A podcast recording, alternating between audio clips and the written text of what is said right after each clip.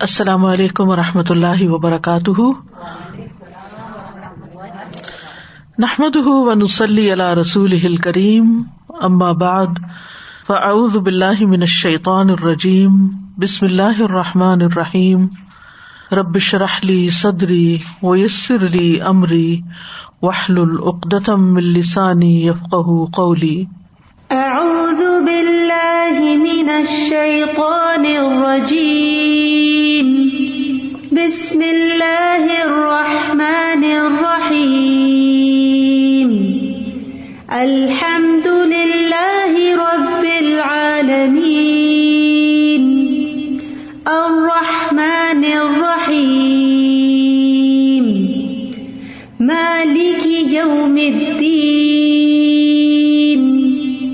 ایاک نعبد و ایاک نستعین اہدنا الصراط المستقیم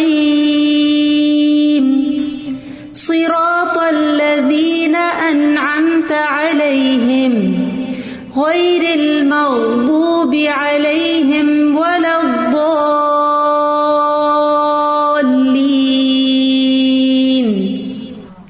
الحمد للہ آج کی ہماری گفتگو کا موضوع ہے کن مبارکن۔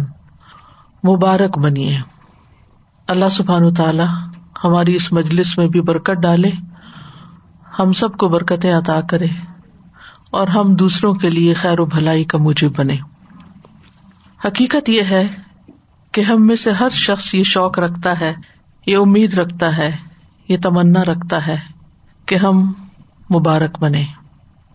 ہم میں برکتیں ہوں۔ ہمارے گھر والوں میں برکتیں ہوں۔ ہماری رسک روزی میں برکت ہو۔ ہماری اولاد میں برکت ہو۔ ہمارے کام میں برکت ہو۔ لیکن یہ کس طرح ممکن ہے؟ یہ کیسے ہو سکتا ہے؟ اس کے لیے کیا کیا جائے؟ کہ ہم جہاں کہیں بھی ہوں، بابرکت ہوں۔ جیسا کہ اللہ سبحان تعالیٰ نے سورت مریم میں مسیح علیہ السلام کے بارے میں کہا قال انی عبد اللہ آتانی الكتاب وجعلنی نبیا وجعلنی مبارکا اینما کنت واوصانی بالصلاة والزکاة ما دمت حیا اس نے کہا، بے شک میں اللہ کا بندہ ہوں، اس نے مجھے کتاب دی اور مجھے نبی بنایا اور مجھے بابرکت بنایا۔ جہاں بھی میں ہوں، جہاں بھی ہوں، گھر میں ہوں، گھر کے باہر ہوں، بابرکت ہوں۔ اور مجھے نماز اور زکوٰۃ کی وسیعت کی جب تک میں زندہ رہوں۔ تو اللہ تعالیٰ ہمیں بھی جہاں بھی ہم ہوں، ہمیں بابرکت بنا دے۔ ہمیں کوشش کرنی چاہیے کہ ہماری ذات، ہماری اپنی ذات کے لیے بابرکت ہو۔ ہم خود اپنے لیے بابرکت ہو برکتیں سمیٹنے والے ہوں۔ اپنے اہل و عیال کے لیے بابرکت بن جائیں اپنے بہن بھائیوں کے لیے بابرکت بن جائیں اپنے پڑوسیوں کے لیے اور اپنے دوستوں کے لیے برکت والے بن جائیں اپنی اولاد کے لیے، اپنے گھر والوں کے لیے بابرکت بن جائیں تمام مسلمانوں کے لیے بابرکت بن جائیں اور ہم جہاں بھی جائیں بابرکت ہی ہوں، جس جگہ ٹھہرے جس جگہ رہائش اختیار کریں، ہم سب لوگوں کے لیے خیر اور بھلائی کا باعث ہو اور اس کے لیے ہم اپنے آپ سے سوال کریں کہ ہم جہاں بھی گئے، لوگوں نے ہم سے کیا فائدہ اٹھایا؟ ہم نے دوسروں کو کتنا فائدہ پہنچایا؟ کیا ہم نے کسی ضرورت مند کی ضرورت کو پورا کیا؟ کیا ہم نے کسی دکھی کا دکھ بانٹا؟ کیا ہم نے کسی کو سلح رحمی پر ابھارا؟ کیا ہم نے کسی نوجوان کو والدین کی فرما برداری اور اطاعت پر قائل کیا؟ ہماری ذات سے کسی کو کیا فائدہ پہنچا؟ اگر تو فائدہ پہنچا، تو سمجھے آپ مبارک ہے آپ کے ذریعے دوسروں تک خیر پہنچی۔ اور اگر آپ کے ذریعے وہاں شر پھیلا فتنا پھیلا، لوگوں کو تکلیف پہنچی، لوگوں کی زندگیوں میں مشکلات آئی مصیبتیں آئی تو گویا آپ مبارک نہیں، آپ نحوست کا باعث ہے ہر شخص جب وہ کسی سے ملتا ہے یا کسی مجلس میں جاتا ہے، تو وہاں سے یا خیر سمیٹ کے آتا ہے یا پھر اپنی ہی وجہ سے اپنے لیے نحوست کا باعث بنتا ہے۔ ابو موسا اشری سے روایت ہے، انہوں نے کہا کہ رسول اللہ صلی اللہ علیہ وسلم نے فرمایا، نیک ساتھی اور برے ساتھی کی مثال کستوری والے اور لوہار کی بھٹی کسی ہے۔ کستوری والے یعنی خوشبو والے کی طرف سے تجھے کوئی چیز معدوم نہ ہوگی، نہیں، کمی نہ ہوگی۔ یا تو تو اس سے کستوری خریدے گا یا اس کی خوشبو ہی پالے گا۔ اس کے برعکس لوہار کی بھٹی تیرا بدن یا تیرا کپڑا جلا دے گی یا اس سے تو بدبودار ہو کر آئے گا۔ یعنی اس کا دھواں تجھے پہنچے گا۔ تو جہاں تک خوشبو لینے والے کا تعلق ہے یا جس سے خوشبو ملی آپ کو، تو وہ بابرکت ہے، مبارک ہے۔ اور جو بھٹی پھونکنے والا ہے، تو وہ نحوست والا ہے۔ یعنی اس سے لوگوں کو دھواں ہی پہنچتا ہے۔ اور اس سے لوگوں کو تکلیف ہی پہنچتی ہے۔ تو ہمیں یہ دیکھنا چاہیے کہ ہم بھٹی جھونکنے والے ہیں، فتنے کی آگ بڑکانے والے ہیں، لوگوں کو بدمزہ کرنے والے ہیں، لوگوں کو ہرٹ کرنے والے ہیں، یا انہیں کوئی خیر پہنچانے والے ہیں۔ کیونکہ بعض اوقات ہم اپنی باتوں کے ذریعے، ہم اپنے ایکشنس کے ذریعے، ہم اپنے جیسچرس کے ذریعے، ہم اپنی باڈی لینگویج کے ذریعے دوسروں کو تکلیف دے رہے ہوتے ہیں۔ کبھی ٹانٹ کر کے، کبھی مزاق اڑا کے، کبھی تانا دے کے، کبھی باتیں سنا کے، کبھی کسی طرح، کبھی چلا کے، شاؤٹ کر کے ہم دوسروں کے ساتھ کیا معاملہ کرتے ہیں؟ جس محفل میں ہم ہوتے ہیں، وہاں خوشبو پھیلتی ہے یا وہاں ہماری وجہ سے کوئی فتنا پھیلتا ہے؟ تو اس لیے بہت ضروری ہے کہ ہم جانے کہ ہم بابرکت کیسے بن سکتے ہیں۔ اس سے پہلے کہ ہم آگے بڑھیں ہمیں برکت کا معنی اور مفہوم بھی اچھی طرح سمجھ لینا چاہیے۔ برکت کا لفظ با را کاف سے ہے۔ برک البیر کا مانا ہے اونٹ اپنے گٹنے رکھ کر بیٹھ گیا یعنی گٹنے ٹکا کے بیٹھ گیا۔ اور اربوں کے ہاں جس گھر میں اونٹ ہوتا تھا یا اونٹنی ہوتی تھی، وہاں خیر و بھلائی ہوتی تھی، ان کی زندگی آسان ہو جاتی تھی۔ تو برکت کا مانا ہوتا ہے کسی چیز میں خیر الہی کا ظاہر ہونا۔ کسی چیز کے اندر خیر ظاہر ہونا۔ اور مبارک وہ چیز ہوتی ہے جس میں خیر و برکت پائی جاتی ہے، جس کے اندر خیر ہوتی ہے۔ مبارک کیا چیز ہے؟ جس کے اندر خیر ہوتی ہے۔ اور برکت کا لفظی مانا ہوتا ہے بڑھنا اور زیادہ ہونا۔ بھلائی کا ثابت ہونا اور ہمیشہ قائم رہنا۔ یعنی یہ نہیں کہ ٹیمپرریلی وقتی طور پر کسی کے ساتھ مسکرا کے ملے اور اوپر اوپر سے کچھ خوش آمد کر دی اور ہم سمجھے کہ ہم بابرکت ہو گئے۔ نہیں، یہ اندر سے پوٹتی اس کی جڑیں اندر ہوتی دل کے اندر ہوتی گہرائی میں ہوتی ہے جب آپ کے دل کے اندر دوسروں کے لیے، تمام انسانوں کے لیے خیر و بھلائی ہوتی ہے، تو پھر آپ کی وہ سیکنڈ نیچر بن جاتی ہے۔ آپ جس سے بھی ملتے ہیں، جس کے ساتھ بھی معاملہ کرتے ہیں، چاہے وہ کسی شاپ میں ہو چاہے وہ کسی اوبر میں جا رہے ہوں ٹیکسی ڈرائیور ہو، کوئی بھی ہو، کوئی انسان جان پہچان کا یا نہیں جان پہچان کا۔ اور آپ نے دیکھو گے کہ دونوں طرح کے لوگ ہوتے ہیں۔ کچھ لوگ ہوتے ہیں جس کے ساتھ معاملہ کرے اچھا ہی کرتے ہیں۔ اور کچھ لوگ ہوتے ہیں کہ جب وہ کسی کے ساتھ بھی معاملہ کرے تو لڑائی جھگڑے پتنے فساد کا ہی کرتے کچھ سن کے آتے کچھ سنا کے آتے کچھ وہاں فساد پھیلا کے آتے پھر وہاں سے نکل جاتے پھر کہیں اور پہنچ جاتے پھر وہاں فساد پھیلاتے پھر کہیں اور یعنی جہاں جاتے فساد ساتھ لے کے جاتے ہیں۔ اور کچھ لوگ ہوتے ہیں، جہاں جاتے ہیں، اصلاح ساتھ لے کے جاتے ہیں۔ وہ وہاں کے روٹے ہوئے، ٹوٹے ہوئے لوگوں کو باہم جوڑ دیتے ہیں۔ ان کے اندر باہم محبتیں پیدا کر دیتے ہیں۔ تو یہ خیر میں اضافہ کرنے کے معنوں میں بھی آتا ہے اور پھر اس کا قائم رہنا یہ نہیں کوئی وقتی طور پر کسی چیز سے متاثر ہوا اور وہ ہوئی اور اس کے بعد ختم ہو گئی۔ اور یہ بھی یاد رکھیے کہ برکت کا تعلق صرف مال سے نہیں ہوتا۔ عام طور پر ہم برکت کس معنی میں لیتے ہیں؟ مال میں۔ یعنی یہ چیز بہت بابرکت ہے۔ برکت وقت میں بھی ہوتی ہے، عمر میں ہوتی ہے، اولاد میں بھی برکت ہوتی ہے۔ ازواج میں بھی ہوتی ہے۔ بیوی یا شوہر ایک دوسرے کے لیے بابرکت ہوتے ہیں۔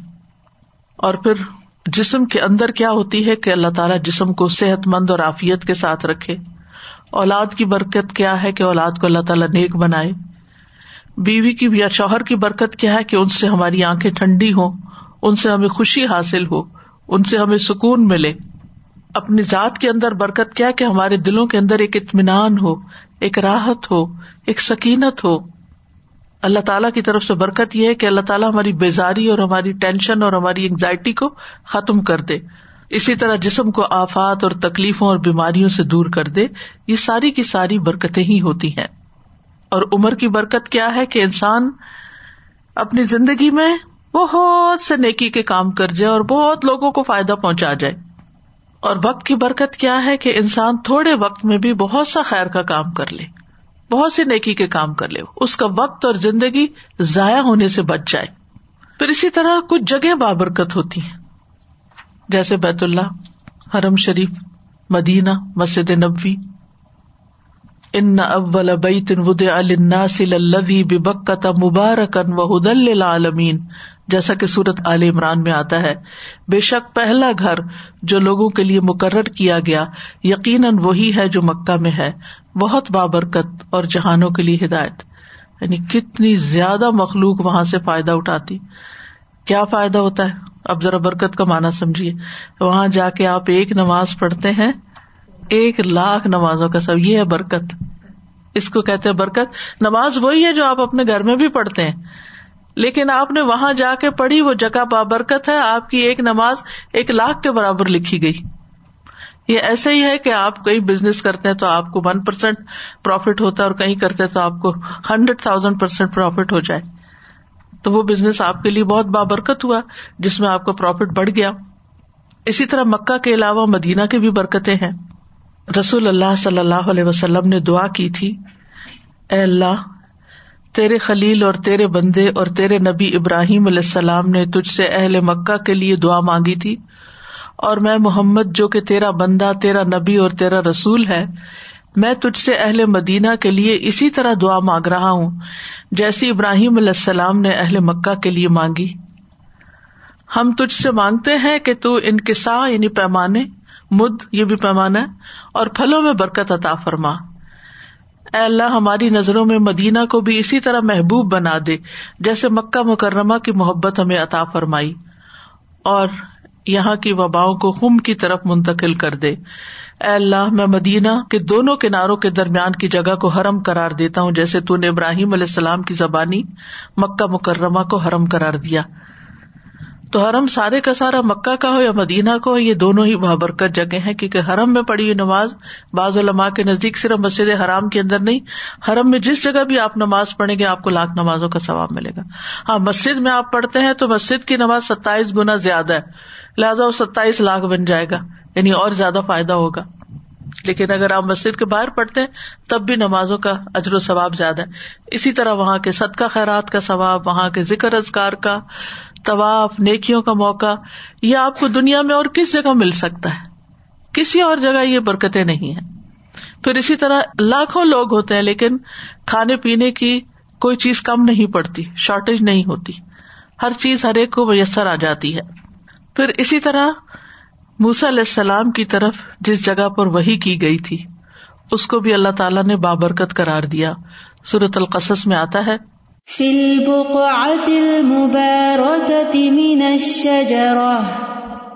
کہ اس بابرکت قطعے میں ایک درخت سے آواز دی گئی۔ یعنی وہ بابرکت علاقہ تھا جہاں ایک درخت تھا اس درخت سے آواز دی گئی۔ پھر اسی طرح اللہ تعالیٰ نے زیتون کے درخت کو مبارک درخت کا نام دیا ہے۔ سورت النور میں آتا ہے۔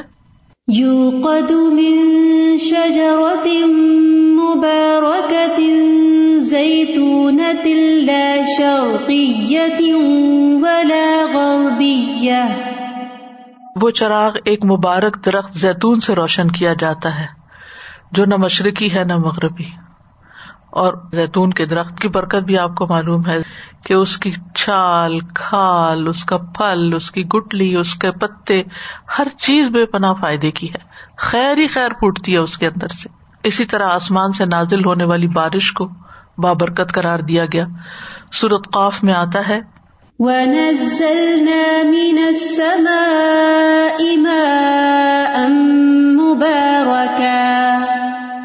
اور ہم نے آسمان سے ایک بہت بابرکت پانی اتارا۔ اب برکت کا مانا سمجھ رہے ہیں نا آپ؟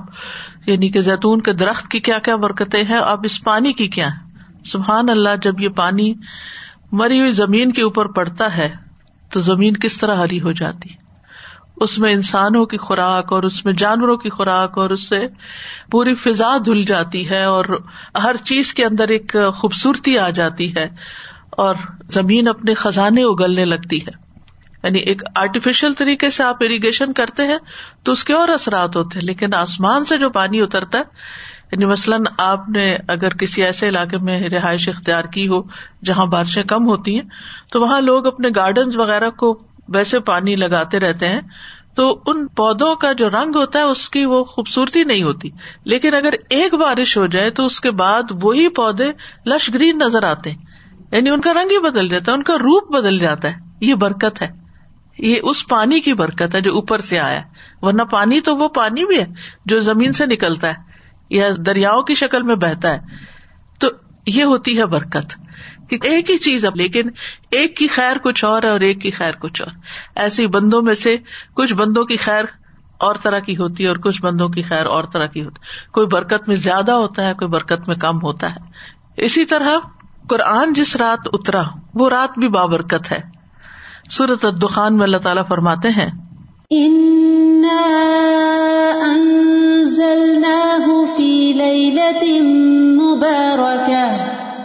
بے شک ہم نے اسے ایک بہت بڑی برکت والی رات میں اتارا۔ ایک اور جگہ پر آتا ہے ان انزل نہ فی لئی لت القدر لئی لت القدر کی کیا برکت ہے؟ سوچیے وما ادرا کما لئی لت القدر؟ لئی لت القدر خیر من الف شہر یہ ہے برکت۔ اس ایک رات کی آپ عبادت کرتے ہیں، ہزار مہینوں کی عبادت سے اس کا اجر بڑھ جاتا ہے۔ یعنی اگر ہزار مہینے آپ عبادت کرتے رہے کرتے رہے کرتے رہے، اور کون کر سکتا ہے؟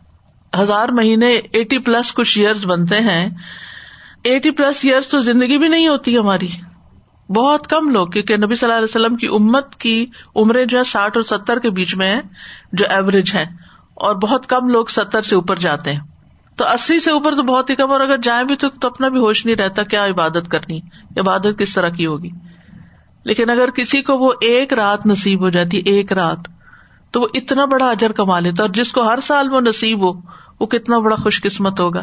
اور قیامت کے دن وہ امال نامے میں وہ ہزاروں سالوں کی عبادت، پہلی امتوں کی عمریں لمبی ہوتی تھی، لیکن امت محمد صلی اللہ علیہ وسلم کی عمر کم ہے، لیکن ان کو یہ جو نعمتیں دی گئی ہیں قرآن مجید کی شکل میں یا یہ رات یا یہ حرم اور یہ مختلف چیزیں، اس کی وجہ سے ان کی تھوڑی عبادت بھی بہت بڑی ہو گئی۔ اور خوش قسمت ہے وہ جو ان ساری برکتوں سے فیضیاب ہو۔ پھر بذات خود قرآن مجید ایک بابرکت کتاب ہے۔ سورت الانعام میں اللہ تعالیٰ فرماتے ہیں۔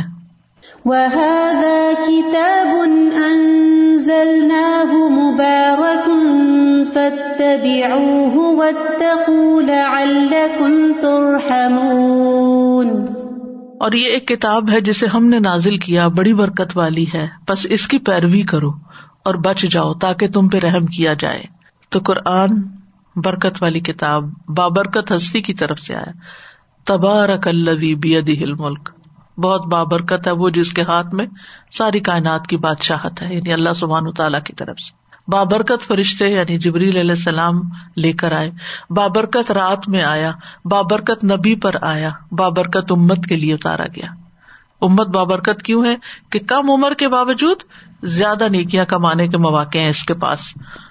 اور قرآن مجید جو ہے، ہر اعتبار سے بابرکت ہے۔ خواہ آپ صرف اس کی ریڈنگ کرے ہر ہر حرف پر دس دس نیکیاں ملتی جائیں گی۔ اور اگر آپ اس کو سمجھ کر پڑھیں گے تو آپ کا دل روشن ہو جائے گا، ثواب الگ ملے گا سینا کھل جائے گا، شرح صدر ہو جائے گا، مختلف قسم کے علوم کی راہیں کھل جائیں گی۔ یعنی یہ تو الگ پورا ایک موضوع ہے کہ انسان قرآن کی برکتوں پر بات کرے۔ کیونکہ قرآن سے ظاہری اور مانوی دونوں طرح کی شفا بھی حاصل ہوتی ہے۔ یعنی مانوی شفا تو یہ دلوں کی شفا ہے۔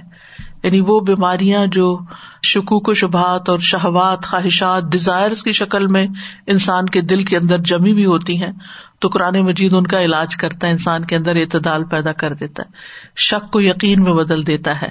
اور اسی طرح شہوات اور ڈیزائر کو ختم کر کے یا چینلائز کر کے ان سب کو ایک ڈائریکشن دے دیتا ہے کہ جو دوسروں کے لیے پھر ہارمفل نہیں بنتی اور خود انسان کے اپنے لیے بھی۔ انسان کے اندر اخلاص کا جذبہ پیدا ہو جاتا ہے، جس سے انسان کی شہوات کا علاج ہوتا ہے۔ اور کتنے ہی لوگ ایسے ہیں کہ جو صرف اس کلام کے پڑھنے سے شفا پاتے ہیں یعنی جیسے دم وغیرہ ہوتا ہے۔ اور جنات اور خبیص ارواہ جو ہے ان کو بگایا جاتا ہے۔ یا کئی ایسی بیماریاں جو لا علاج ہوتی ہیں، جن کو کوئی میڈیکل سائنس ڈائگنوز بھی نہیں کر پاتی، ان بیماریوں کا علاج بھی قرآن مجید کے اندر ہے۔ اور ظاہری شفا میں جو ظاہری ظاہری بیماریاں انسان کے اندر ہوتی ہیں یعنی لا علاج مریض بعض اوقات قرآن کے ذریعے شفا پا جاتے ہیں، اس کو پڑھنے کے ذریعے، اس کے دم کے ذریعے، مختلف طریقے سے جو علاج کیے جاتے ہیں۔ پھر اسی طرح نبی صلی اللہ علیہ وسلم کی ذات بابرکت تھی۔ اللہ نے آپ میں خاص برکت ڈالی۔ اور اسی وجہ سے صحابہ جو تھے، وہ آپ کی برکت حاصل کرنے کا بڑا شوق رکھتے تھے۔ وہ آپ کا پسینہ اکٹھا کرتے، آپ کا لعاب لیتے اور آپ جو تعلیم دیتے، ان سب چیزوں کا وہ شوق رکھتے تھے کیونکہ انہیں پتا تھا کہ اس میں برکت ہے۔ اور اس میں ہم نبی صلی اللہ علیہ وسلم کے جب موجزات پڑھتے ہیں سیرت کی کتابوں میں، تو اس میں آپ دیکھیں کہ ہدیبیہ کے موقع پر ہی چودہ سو لوگوں کے لیے جب پانی کی کمی ہوئی، تو کس طرح آپ نے اپنا لعاب ڈال کے پانی کے اندر تو سب لوگ سیراب ہو گئے، تفصیلات آپ کو معلوم ہے پھر اسی طرح آپ نے اپنا ہاتھ پانی کے اندر رکھا تو یوں لگ رہا تھا جیسے انگلیوں کے اندر سے پانی نکل رہا ہے۔ اس پانی کی کمی پوری ہو گئی۔ پھر اسی طرح یہ ہے کہ مسلمان بھی جو واقعی مسلمان ہو، وہ بابرکت ہوتا ہے۔ یعنی جس انسان کی نیت اچھی ہو، جس کے اندر تقوا ہو، جس کے اندر اخلاص ہو، جو اپنا تزکیہ کرنے کی فکر میں رہتا ہو جس کے اندر تکبر نہ ہو، غرور نہ ہو، حسد نہ ہو، بری بیماریاں نہ ہو تو وہ انسان بھی بابرکت ہوتا ہے۔ عبداللہ بن عمر کہتے ہیں، ایک مرتبہ ہم نبی صلی اللہ علیہ وسلم کی خدمت میں موجود تھے، آپ کے پاس کھجور کا گدا لایا گیا۔ نبی صلی اللہ علیہ وسلم نے فرمایا، درختوں میں سے ایک درخت ایسا ہے، جس کی برکت مسلمانوں کی برکت جیسی ہے۔ میں نے خیال کیا کہ آپ کا اشارہ کھجور کے درخت کی طرف ہے۔ میں نے سوچا، کہہ دوں اللہ کے رسول، یہ کھجور کا درخت ہے، صلی اللہ علیہ وسلم۔ لیکن جب میں نے ادھر ادھر دیکھا تو میں نے دیکھا کہ مجلس میں میرے علاوہ نو لوگ اور بیٹھے ہیں اور وہ سب بڑے ہیں مجھ سے، میں چھوٹا تھا۔ تو اس لیے میں خاموش رہا یعنی ادب میں۔ تو آپ نے فرمایا وہ درخت کھجور کا ہے۔ سورت قاف میں اس کھجور کے درخت کے بارے میں آتا ہے۔ ون نخل باسقات اللہ تل نزید اور کھجور کے درخت لمبے لمبے جن کے تہ بتہ خوشے ہیں۔ یعنی دیکھنے میں بھی بہت ایلیگینٹ ہے، بہت خوبصورت ہے۔ اور جب پھل آتا ہے، آج کل آپ دیکھیں وہ کچی کھجور کے جو آتے ہیں شاخے کتنی خوبصورت وہ اس کے اوپر لگے ہوئے ہوتے ہیں، جیسے کو موتی پروئے ہوئے ہوں۔ اور قرآن مجید میں بھی صورت ابراہیم میں اس درخت کے بارے میں آتا ہے۔ مسا لوکل متن طیبتن کا شجرتن طیبتن اسلحہ ثابتن و فر اوہا فسما تؤتی اکلہا کل حین بإذن ربها ويضرب الله الامثال للناس لعلهم يتذكرون پاکیزہ کلمے کی مثال یعنی جب ایک مومن پڑھتا ہے تو اس کی مثال ایک پاکیزہ درخت کی طرح ہے، جس کی جڑ مضبوط ہے، جس کی چوٹی آسمان میں ہے، وہ اپنا پھل اپنے رب کے حکم سے ہر وقت دیتا ہے۔ اور اللہ لوگوں کے لیے مثالیں بیان کرتا ہے تاکہ وہ نصیحت حاصل کرے یہ مثال اللہ نے کیوں بیان کی؟ کہ جس طرح کھجور کا درخت بابر کا درخت ہے، مومن ایسے ہی ہے۔ کھجور کے درخت کا کوئی حصہ ضائع نہیں جاتا۔ کھجور کا درخت باقی درختوں کے مقابلے میں ہلکا ہوتا، اس کا تنا زمین پہ بھاری نہیں ہوتا یعنی کسی پہ بوجھ نہیں ہوتا۔ اسی طرح اس کی شاخیں جو ہے وہ بھی کام آتی ہیں۔ پھر اسی طرح اس کے پھل جو ہے اس کی جڑیں جو ہے ہر ہر جز میں، حتیٰ کے گٹلیاں، سب چیزوں کے اندر افادیت ہے۔ یعنی کھجور کے پوٹنے سے لے کر خشک چواروں تک ہر شیپ میں، ہر اسٹیج پر اس سے فائدہ اٹھایا جا سکتا ہے۔ یعنی باقی پھل ہے نا، تو آپ ان سے کب فائدہ اٹھا سکتے ہیں؟ جب وہ رائپ ہو جائیں۔ اگر وہ کچے کھائیں گے تو آپ کے پیٹ میں درد ہو جائے۔ کھجور کچی بھی کھائے تو فائدہ مند ہے۔ اور کھجور کی پوری شکل بننے سے پہلے اس کے اندر جو ایک پھول سمجھے آتا ہے، تو وہ بھی اپنے اندر بہت سے فائدے رکھتا ہے۔ پھر اسی طرح گٹلیاں جیسے اونٹوں کو چارے کے طور پہ کھلائی جاتی ہیں اور اجوا کی گٹلیاں جو ہے اس میں تو علاج بتایا جاتا ہے دل کی تکلیفوں کا، جیسے نبی صلی اللہ علیہ وسلم نے خود ریکمینڈ کیا۔ تو پھر اسی طرح یہ ہے کہ کھجور جو ہے وہ ہمیشہ احسان کا معاملہ کرتی ہے ایور گرین درخت ہے۔ اس کے پتے سال میں سوکھتے نہیں، گرتے نہیں ہے اور پھر یہ کہ وہ صرف دیتا ہی دیتا ہے، لیتا کچھ نہیں، بہت کم پانی لیتا ہے کھجور کا درخت۔ یعنی ایسے علاقوں میں بھی اگ جاتا ہے جو انتہائی گرم ہوتے ہیں اور اس میں بارش نہ ہونے کے برابر ہوتی ہے اور پھر یہ کہ اتنا میٹھا پھل دیتا ہے اور پھر وہ پھل عرصے تک خراب بھی نہیں ہوتا یعنی جب اس کو سکھا لیا جاتا ہے۔ تو اسی طرح جو ایک مومن ہوتا ہے یعنی پرفیکٹ اگزامپل ہے کھجور کے درخت کے ساتھ مبارک انسان کی۔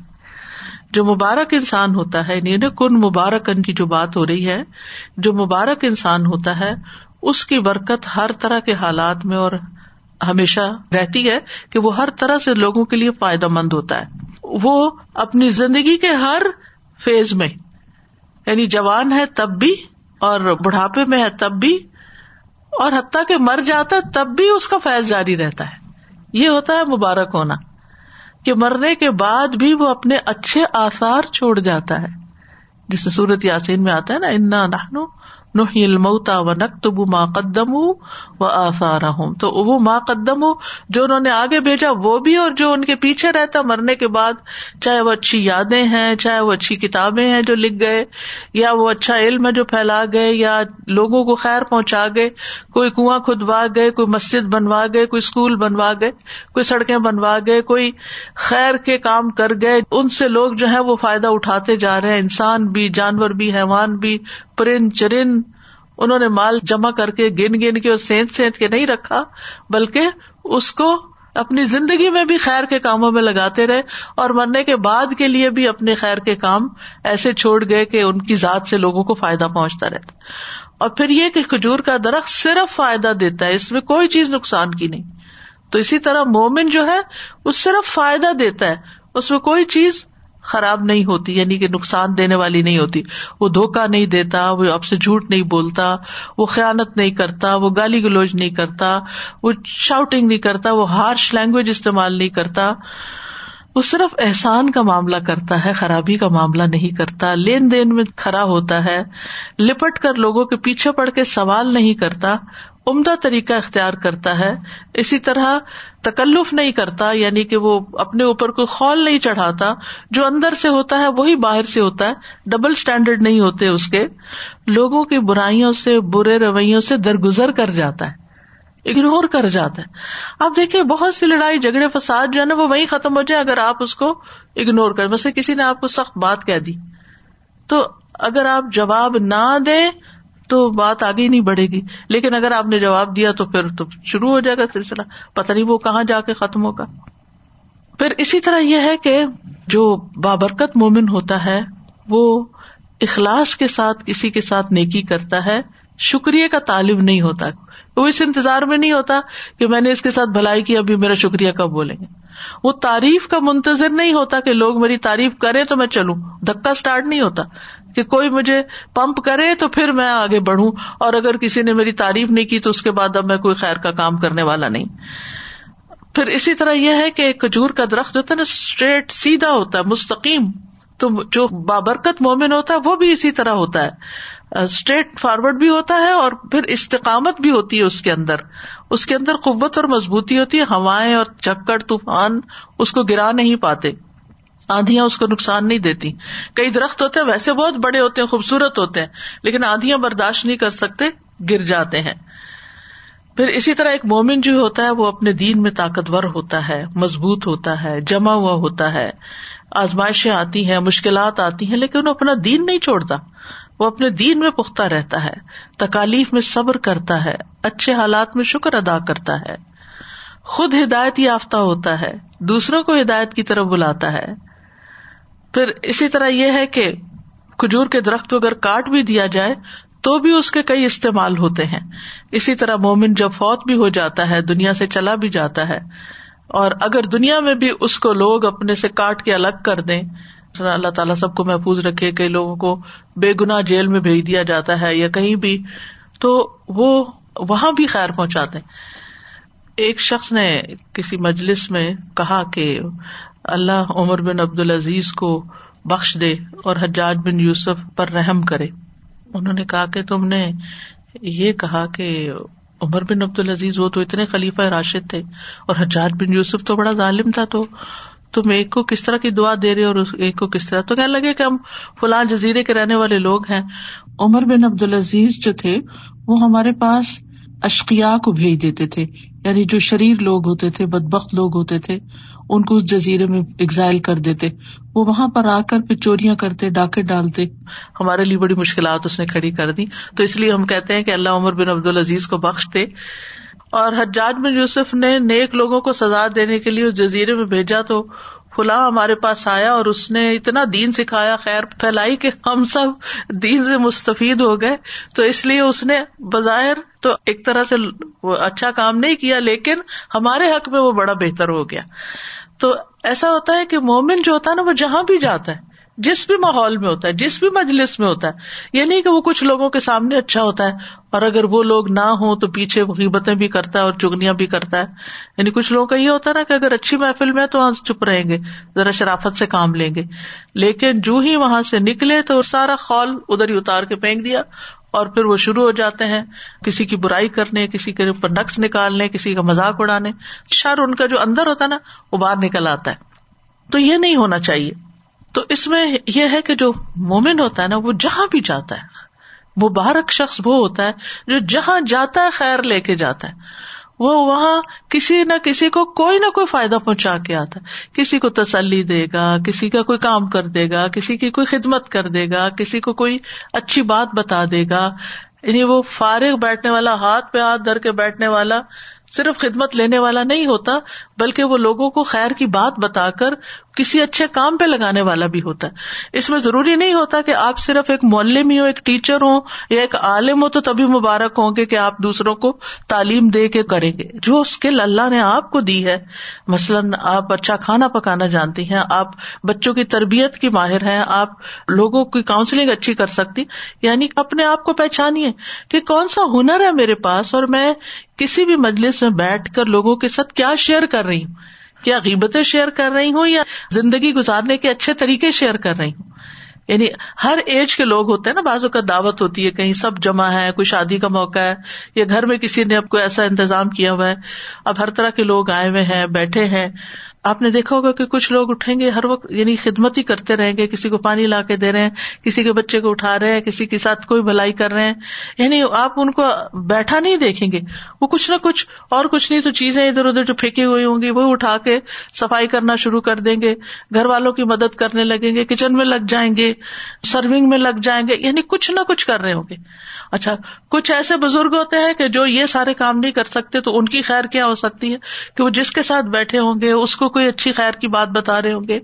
تو ہر شخص اپنے اپنے اعتبار سے وہ یعنی کہ زندگی کے کس اسٹیج پر ہے، علم کے کس مرتبے پر ہے، جسمانی قوت کی کس اسٹیج پر ہے، اور وہ دوسروں کو کیا دے رہا ہے، کیا فائدہ پہنچا رہا ہے۔ تو اس لیے مبارک بنیے یعنی خیر پہنچائیے۔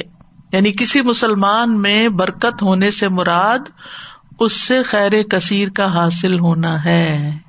مبارک بنیے یعنی دوسروں کو خیر پہنچانے والے بنیے دوسروں کا فائدہ کرنے والے بنیے ام المومنین حضرت جویریہ کی شادی جب رسول اللہ صلی اللہ علیہ وسلم سے ہوئی، تو ان کی اس بنا پر کہ نبی صلی اللہ علیہ وسلم نے ان سے شادی کر لی، اور انہوں نے کہا کہ اب جو ان کا قبیلہ ہے، وہ نبی صلی اللہ علیہ وسلم کے سسرال بن گئے ہیں۔ لہذا انہوں نے جو لوگ پکڑے ہوئے تھے غزہ بن المسلک، وہ سب آزاد کر دیے۔ تو اس لیے کسی نے کہا، اس سے عظیم برکت والی عورت میرے علم میں نہیں کہ جس کی وجہ سے اس کے قبیلے کے لوگوں کو اتنا فائدہ پہنچا کہ اتنے لوگوں کو آزادی مل گئی۔ ہم سوچے ہماری وجہ سے لوگوں کی زندگیوں میں کیا خیر آئی۔ کتنے لوگوں کو کسی کو آزادی ملی ہو، کوئی ہم نے قیدی چھڑائے ہو کوئی ہم نے لوگوں کے پانی پینے کا انتظام کیا ہو، کسی علاقے کی شرابی کا انتظام کر دیا۔ ہم نے کیا کیا؟ ہم سے کیا خیر پہنچی لوگوں کو؟ یا ہم صرف ہر وقت اپنا ہی رونا روتے رہتے ہیں؟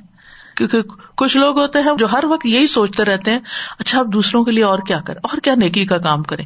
اور نیکی سے مراد ان کی صرف ذاتی عبادت نہیں ہوتی۔ وہ نیکی کے کام یہ بھی سمجھتے ہیں کہ اچھا اب اور کس طریقے سے لوگوں کی زندگی میں خیر، خوشی، بھلائی، آرام، راحت لایا جائے؟ راحت جسمانی بھی ہوتی ہے، راحت قلبی بھی ہوتی ہے، راحت ذہنی بھی ہوتی ہے۔ جب آپ کسی کو علم دیتے ہیں تو ذہنی راحت پہنچا رہے ہوتے ہیں، کیونکہ اس کے مسائل حل ہو رہے ہوتے ہیں، گتھیاں کھل رہی ہوتی ہیں۔ تو اس کا دماغ روشن ہو رہا ہوتا ہے، تو اس کو خیر پہنچ رہی ہوتی ہے آپ کی طرف سے۔ اور اسی طرح کچھ راحت قلبی بھی ہوتی جب آپ اللہ کا ذکر کرتے ہیں، اللہ کی کتاب میں سے کچھ پڑھتے پڑھاتے ہیں، تو آپ لوگوں کو کل بھی راحت پہنچا رہے ہوتے ہیں، یا ان کی کوئی پریشانی یا مسئلہ سن کے اس کا کوئی حل نکالتے ہیں۔ اور یہ کام ضروری نہیں کہ گھر سے باہر جا کے کیا جائے۔ اب تو گھر کے اندر بھی بیٹھ کے آپ واٹس ایپ کے ذریعے، فون کے ذریعے، نیٹ کے ذریعے بہت کچھ کر سکتے ہیں۔ اور سب سے پہلے تو خود آپ اپنے گھر والوں کے لیے کر سکتے مثلاً ایک یگ لڑکی جس کے چھوٹے چھوٹے بچے ہوں، کہیں نہیں جا سکتی۔ لیکن آپ نے دیکھا ہوگا کہ گھر میں خود بچے کتنے مسئلے لے کر آتے ہیں۔ ایک بچہ اسکول سے آتا ہے، روتا ہوا، وہ ایک مسئلہ لے کے آتا ہے۔ آپ اس کا مسئلہ حل کرتے ابھی اس سے فارغ نہیں ہوتے تو دوسرا ایک اور مسئلہ اٹھا کے لے آتا ہے۔ تیسرا، وہ وہاں لڑکے آ گیا، چوتھے نے کچھ اور گڑبڑ کر دی، کسی نے کچھ چیز گرا دی، کسی نے کچھ توڑ پھوڑ دیا۔ اب ان سارے مواقع پر، ان ساری سچویشن پر آپ تحمل کے ساتھ آپ ان کی درستگی کرے جا رہے ہیں۔ جو چیز گری اس کو آرام سے اٹھا لیتے بغیر کچھ بولے۔ بغیر چلائے جو ہونا تھا، ہو گیا، جو ٹوٹنا تھا، ٹوٹ گیا۔ اب آپ اس کو سمیٹ رہے کچھ لوگ ہوتے ہیں، وہ مسئلہ حل کرنے کی وجہ اس کو اور بڑھا دیتے تو ایک بابرکت عورت جو گھر میں ہوتی ہے، وہ گھر میں فتنا فساد نہیں پھیلاتی۔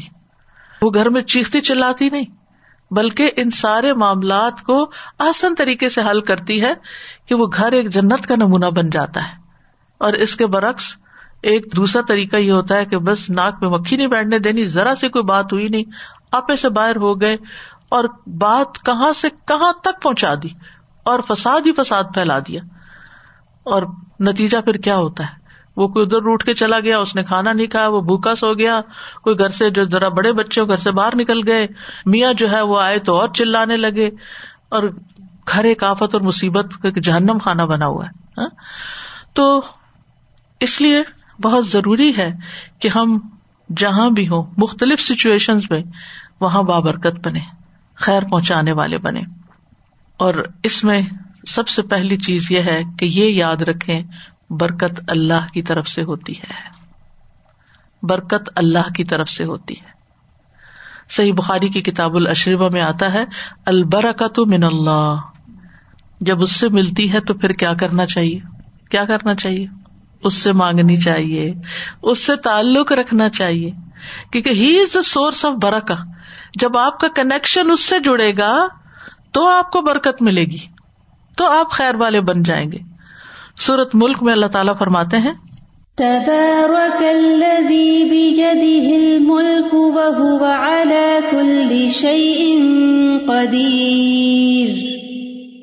بہت بابرکت ہے وہ۔ کہ تمام بادشاہی صرف اس کے ہاتھ میں ہے اور وہ ہر چیز پر پوری طرح قادر ہے۔ تبارک کا مطلب ہے کہ اللہ تعالیٰ بہت عظیم و بلندر ہے۔ ایک ہوتا ہے لفظ برکا ایک ہوتا ہے مبارک، ایک ہوتا ہے تبارک۔ جو تبارک ہے نا، یہ صرف اللہ کے لیے ہوتا ہے۔ ٹھیک ہے؟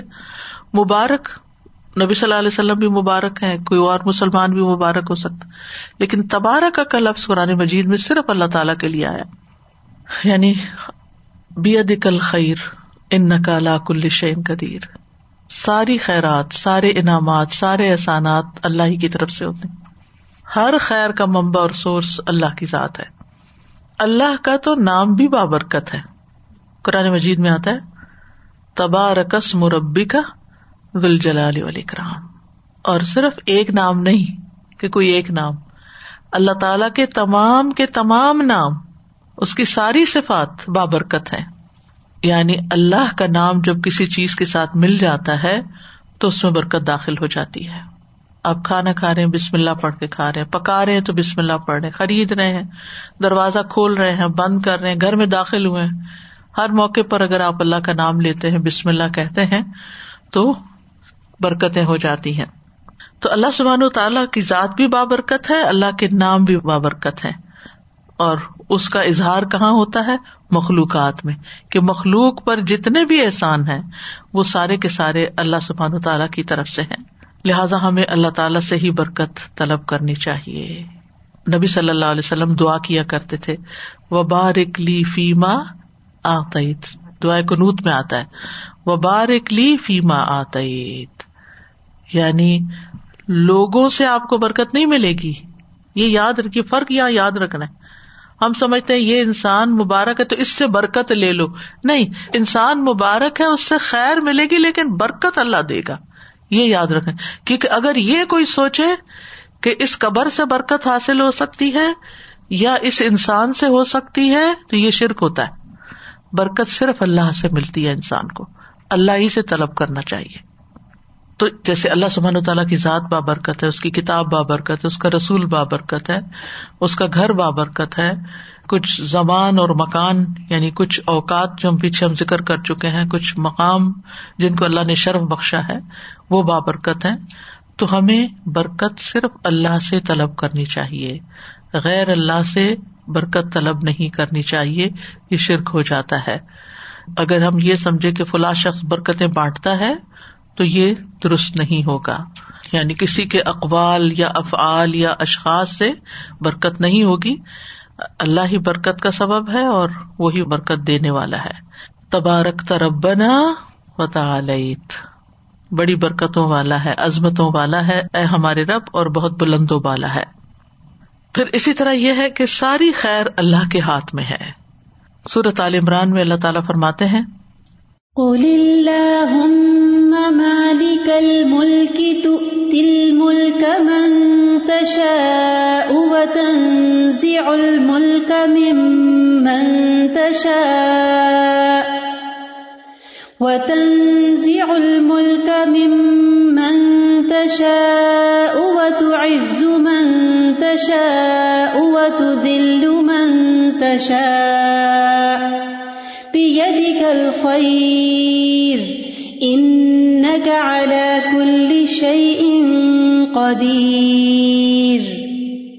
کہہ دیجیے اے اللہ، بادشاہی کے مالک، تو جسے چاہے بادشاہی دیتا ہے جس سے چاہے چھین لیتا ہے، جسے چاہے عزت دیتا ہے، جسے چاہے ذلیل کرتا ہے، تیرے ہی ہاتھ میں ہر بھلائی ہے، ہر بلائی بے شک تو ہر چیز پر پوری طرح قادر ہے۔ ان کا اللہ کل شعی ان قدیر۔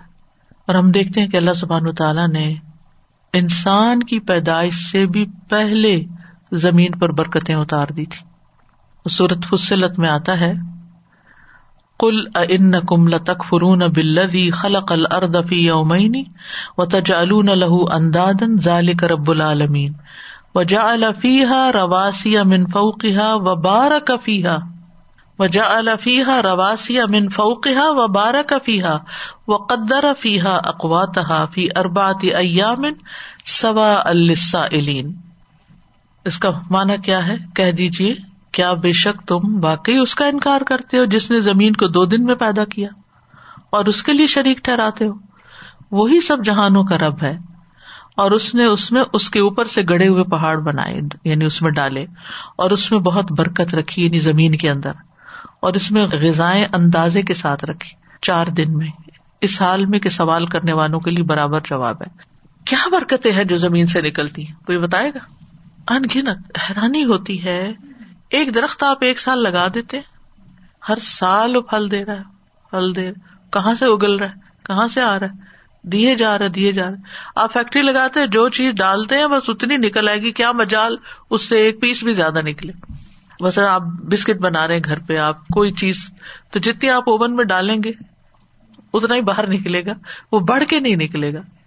لیکن زمین کے اندر سے یعنی خیر کا اضافہ، چیز چھوٹی سی ہے، لیکن اس کے اندر سے خیر نکلتی آ رہی۔ اسی طرح زمین کے اندر اللہ نے جو برکتیں رکھی، پانی کی شکل میں رکھی، یا اور معدنیات کی شکل میں رکھی۔ یعنی جو انسان کی ضرورت تھی، وہ ساری چیزیں اللہ نے زمین کے اندر انسان کے لیے ڈال دی تو یہ ساری خیر جو ہے، اس کو بھی بابرکت بنایا۔ یعنی ایک چھوٹے سے بیج کے اندر سے خیر کثیر، برکت کیا ہوتی ہے؟ خیر کثیر۔ چھوٹی سی چیز کے اندر سے بہت سا فائدہ نکلا۔ اور اسی طرح یاد رکھیے کہ ایک برکت حصی ہوتی ہے، ایک مان بھی ہوتی ہے۔ ٹھیک ہے؟ حصی برکت کیا ہے کہ وہ بظاہر آپ کو نظر آ رہی ہے، چیز کی بہت بڑھ گئی ہے۔ ٹھیک ہے نا؟ اور ایک یہ ہے کہ بظاہر آپ کو وہ نظر نہیں آ سکتی، لیکن وہ ہوتی ہے۔ مثلاً ایک دن ہوتا ہے آپ کے پاس جس میں آپ کے سارے کام ٹائم وہی ہوتا ہے۔ سارے کام پورے ہوتے آپ کہتے سب کچھ پورا ہو گیا۔ اور ایک دن وہ ہوتا ہے کہ آپ ہار جاتے ہیں۔ یعنی ایک پرسنل ایکسپیرئنس ہے کہ اگر آپ دن کا آغاز جو ہے نا وہ قرآن سے کرتے ہیں نا ازکار سے کرتے ہیں، تو اس وقت ویسے تو انسان کو یہ ہوتا ہے کہ ہاں، یہ بھی کام ہے، وہ بھی کام ہے، یہ بھی کرنا ہے، وہ بھی کرنا ہے۔ تو پورا نہیں پڑے گا، پھر قرآن بعد میں پڑھ لوں گی۔ نہیں یعنی آپ تھوڑا پہلے اٹھ جائیں۔ یعنی اگر آپ کے بچے چھوٹے ہیں، آپ ان کو اسکول بھیجنے والے ابھی تو شکر ہے، وہ بھی مسئلے حل ہے کافی حد تک۔ لیکن یہ کہ اگر آپ کے کچھ ایسے کام ہے جو اسی وقت آپ کو جلدی کرنے ہیں، تو اس جلدی سے پہلے تھوڑا سا، اور اس ٹائم کو آپ تلاوت اور ازکار میں اگر لگائیں گے تو آپ دیکھیں گے، باقی دن میں لازمن برکت ہو جائے گی۔ ٹائم وہی ہوگا، آپ کے کام پورے ہو جائیں گے۔ اللہ سبحان تعالیٰ نے امبیا کے گھروں پر اپنی برکتیں نازل کی۔ سورت ہود میں آتا ہے۔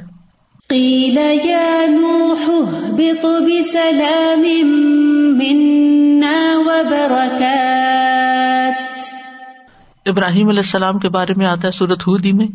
رحمت اللہ وبركاته عليكم اهل البيت اللہ کی رحمت اور اس کی برکتیں ہوں تم پر اے گھر والو۔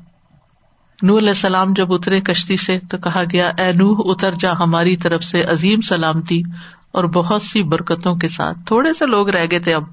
سوچیے چند لوگ تھے جو ان کے ساتھ کشتی پہ سوار ہم سب ان کی اولاد ہے کیسی برکت ہوئی پھر ان کی اولاد؟ یعنی وہ آدم ثانی اسی لیے ان کو کہا جاتا ہے نا۔ یعنی آدم علیہ السلام کی اولاد میں سے اس طوفان میں زیادہ تو ڈوب گئے تھے، مر گئے تھے۔ باقی تو تھوڑے سے بچے تھے، لیکن وہ برکتیں لے کے اترے تھے، پھر وہ پھیل گئے۔ یعنی بڑھنا اور زیادہ ہونا، بس یہ جو مانا ہے نا برکت کا، یہ ذہن میں رکھیے۔ اور پھر ابراہیم علیہ السلام کے گھرانے پر کیا برکتیں ہوئی آپ کو معلوم ہے نا کہ جتنے بھی امبیا آئے ہیں ان کے بعد، سب ابراہیم علیہ السلام اور حضرت سارا کی اولاد میں سے ہیں۔ ابراہیم علیہ السلام کی اولاد میں سے اسماعیل بھی ہے لیکن پھر دوسری طرف حضرت سارا ان سے حضرت اسحاق اور پھر یعقوب اور پھر ان کے بیٹے اور پھر آگے۔ حالانکہ ان کو الحمد للہ وہ بلی الکبر اسماعیل و اسحاق، کہ بڑھاپے میں اللہ نے ان کو اولاد دی تھی، اور اس اولاد سے پھر آگے اتنی خیر نکلی۔ بے شمار امبیا اور ملوک اور برکتیں ہی برکتیں ان کی اولاد میں سے۔ تو جن کی اولاد ہوتی ہے، ان میں اگر اتنے سارے نیک لوگ پیدا ہوں، تو وہ ان کی دعائیں بھی اس میں شامل ہوتی ہیں۔ نبی صلی اللہ علیہ وسلم کس کی دعا کا نتیجہ ہے؟ ابھی ابراہیم۔ میں اپنے والد ابراہیم کی دعا کا نتیجہ تو اچھی دعائیں بھی برکتیں لاتی ہیں نا۔ آپ دعائیں مانگتے رہے، ہو سکتا ہے آپ دنیا میں نہ ہو لیکن آپ اپنی اولاد میں مثلاً وہ چیزیں نہ دیکھیں، ہو سکتا آگے ان کی اولاد میں، کئی تو پیسے بھی ہوتا ہے نا۔ باپ کوئی خاص دیندار نہیں ہوتا، لیکن اولاد بڑی دیندار ہوتی ہے۔ باپ جو ہے بہت اسٹنچی ہوتا ہے، اولاد بڑی سخی ہوتی ہے۔ پتہ نہیں کس کی دعا تھی اوپر سے، جس کا نتیجہ اب نکل رہا ہے۔ اور اگر کسی کی دعا تھی وہ کسی کی دعا تھی اور اس کے نتیجے میں یہ خیر جاری ہوئی، تو سارا ثواب اس تک بھی پہنچے گا۔ یہ برکت ہے، جو بظاہر آپ کو اس وقت حصی طور پر نظر نہیں آئی، لیکن بعد میں اللہ تعالیٰ نے اس کو جاری کر دیا۔ نبی صلی اللہ علیہ وسلم کو بھی اللہ تعالیٰ نے برکتیں عطا کی تھی۔ صحابہ کہتے ہیں، ایک مرتبہ ہم کسی سفر میں رسول اللہ صلی اللہ علیہ وسلم کے ہمراہ تھے کہ پانی کم ہو گیا۔ آپ نے فرمایا، کچھ بچا ہوا پانی تلاش کرو۔ چنانچہ لوگ ایک برتن میں تھوڑا سا پانی لائے، آپ نے اپنا ہاتھ اس میں ڈال دیا۔ اس کے بعد فرمایا، مبارک پانی کی طرف آؤ، اور برکت تو اللہ کی طرف سے ہے۔ اور برکت تو اللہ کی طرف سے۔ صحابی کہتے ہیں، میں نے اس وقت دیکھا آپ کی انگلیوں سے پانی پھوٹ رہا تھا۔ اور بسا اوقات کھانا کھاتے وقت ہم کھانے میں سے تصبیح کی آواز سنتے تھے۔ یہ ایک الگ بات بھی ساتھ بتا دی۔ کھانے میں برکت ذرا جابر کا واقعہ آپ لوگوں نے بخاری میں پڑھا ہوگا کہ جب وہ کہتے ہیں کہ ہم لوگ نبی صلی اللہ علیہ وسلم کے ساتھ خندق کی کھدائی کر رہے تھے اور میرے پاس بکری کا ایک چھ ماہ کا بچہ تھا۔ میں نے دل میں سوچا کیوں نہ اسے بھون کر نبی صلی اللہ علیہ وسلم کے کھانے کا انتظام کر لوں۔ تو میں نے اپنی بیوی سے کہا کہ اس کے پاس جو کچھ ہے اس کو نکالے، جو پیسے اور روٹیاں پکائے اور بکری ذبح کر لیتے بہرحال انہوں نے بھون کے روٹیاں پکا کے اور لے گئے نبی صلی اللہ علیہ وسلم کے پاس۔ جب وہ لوگ گھر واپس آ جاتے تھے یعنی دن کو خندق کھودتے تھے، رات گھروں کو آ جاتے تھے مدینہ میں۔ تو میں نے جا کے عرض کیا، یا رسول اللہ صلی اللہ علیہ وسلم، میں نے تھوڑا سا گوشت بھونا ہے اور جو ہمارے پاس تھا اور اس کے ساتھ کچھ جو کی روٹیاں پکائی ہیں۔ میری خواہش ہے کہ آپ میرے ساتھ میرے گھر چلے میرا ارادہ تھا کہ نبی صلی اللہ علیہ وسلم اکیلے میرے ساتھ آ جائیں گے۔ لیکن جب میں نے آپ کو ساتھ چلنے کے لیے کہا تو آپ نے فرمایا اچھا اور ایک مرادی کو حکم دیا جس نے پورے لشکر میں اعلان کر دیا۔ کہ نبی صلی اللہ علیہ وسلم کے ساتھ جابر کے گھر چلو۔ میں نے اپنے دل میں انا اللہ انا راجیون پڑھا۔ اتنے میں نبی صلی اللہ علیہ وسلم سارے لوگ آ گئے اور آ کر بیٹھ گئے۔ ہم نے جو کچھ پکایا تھا وہ آپ کے سامنے لا کر رکھ دیا۔ جو کچھ پکایا تھا وہ آپ کے سامنے لا کر رکھ دیا۔ نبی صلی اللہ علیہ وسلم نے اس میں برکت کی دعا کی اور بسم اللہ پڑھ کر اسے تناول فرمایا۔ لوگ آتے جاتے تھے اور کھاتے تھے، حتیٰ کہ تمام اہل خندق نے سیرو کے کھانا کھا لی تو اب پورا لشکر تھا اور جو پکا ہوا تھا وہ چھوٹا سا بکری کا چھ ماہ کا بچہ، کتنا گوشت ہوگا؟ اور کتنی روٹیاں ہوگی وہ؟ جس سے انہوں نے سب نے کھا لیا۔ یہ تھی برکت۔ اسی طرح حضرت انس کہتے یہ بخاری کی روایت ہے۔ ابو طلحہ نے ام سلیم سے کہا، میں نے رسول اللہ صلی اللہ علیہ وسلم کی آواز سنی تو آپ کی آواز میں بہت کمزوری معلوم ہوئی۔ میرا خیال ہے آپ بہت بھوکے ہیں۔ تمہارے پاس کچھ کھانا ہے؟ انہوں نے کہا جی ہاں۔ انہوں نے جو کی چند روٹیاں نکالی، اپنی اوڑھنی نکالی، روٹیاں اس میں لپیٹ کے میرے ہاتھ میں چھپا دی اور اوڑھنی کا دوسرا حصہ میرے جسم پہ باندھ دیا اور مجھے رسول اللہ صلی اللہ علیہ وسلم کی خدمت میں بھیجا۔ میں گیا تو آپ مسجد میں تھے، آپ کے ساتھ بہت سے صحابہ بھی تھے۔ میں آپ کے پاس کھڑا ہو گیا تو آپ نے فرمایا، کیا ابو تعالیٰ نے بھیجا میں نے کہا جی ہاں۔ آپ نے فرمایا، کیا کچھ کھانا دے کر؟ میں نے کہا جی ہاں۔ جو صحابہ آپ کے ساتھ اس وقت موجود تھے، ان سب سے آپ نے فرمایا کہ اٹھو چلو۔ آپ تشریف لانے لگے اور میں آپ کے آگے آگے چل رہا تھا۔ اور ابو طلحہ کے گھر پہنچ کر میں نے خبر دی۔ ابو طلحہ بولے، ام سلیم، رسول اللہ صلی اللہ علیہ وسلم بہت سے لوگوں کو ساتھ لائے ہیں۔ ہمارے پاس اتنا کھانا کہاں ہے کہ سب کو کھلایا جا سکے۔ ام سلیم نے کہا، اللہ اور اس کے رسول زیادہ جانتے ہیں۔ ابو طلحہ آگے بڑھ کر رسول اللہ صلی اللہ علیہ وسلم سے ملے۔ اب وہ بھی آپ کے ساتھ چل رہے تھے۔ رسول اللہ صلی اللہ علیہ وسلم نے فرمایا، اے ام سلیم، تمہارے پاس جو کچھ ہے لے آؤ۔ ام سلیم نے وہی روٹی لا کر آپ کے سامنے رکھ دی۔ پھر رسول اللہ صلی اللہ علیہ وسلم کے حکم سے روٹیوں کا چورا کر دیا گیا۔ ام سلیم نے کپی نے چھوڑ کر اس پہ کچھ گھی ڈال دیا اور اس طرح سالن ہو گیا۔ پھر آپ نے اس پر دعا کی، جو بھی اللہ نے چاہا۔ پھر فرمایا، دس آدمیوں کو بلا لو۔ انہوں نے ایسا ہی کیا۔ سب نے پیٹ بھر کے کھایا۔ پھر وہ باہر گئے، دس اور آئے۔ دس دس دس۔ اور اس طرح جو آنے والے لوگ تھے، ستر یا اسی تھے۔ ان سب نے یہ کھانا کھایا۔ یہ تھی برکت۔ اللہ سبحان و تعالیٰ ہمارے سیل میں برکت ڈالے اور ہم سب کو واقعی بابرکت بنا دے۔ واخر دامانا الحمد للہ رب العالمین۔ سبحان اللہ و بحمد کا اشد اللہ اللہ اللہ انت۔ استخر کا و اطوب السلام علیکم و رحمۃ اللہ وبرکاتہ۔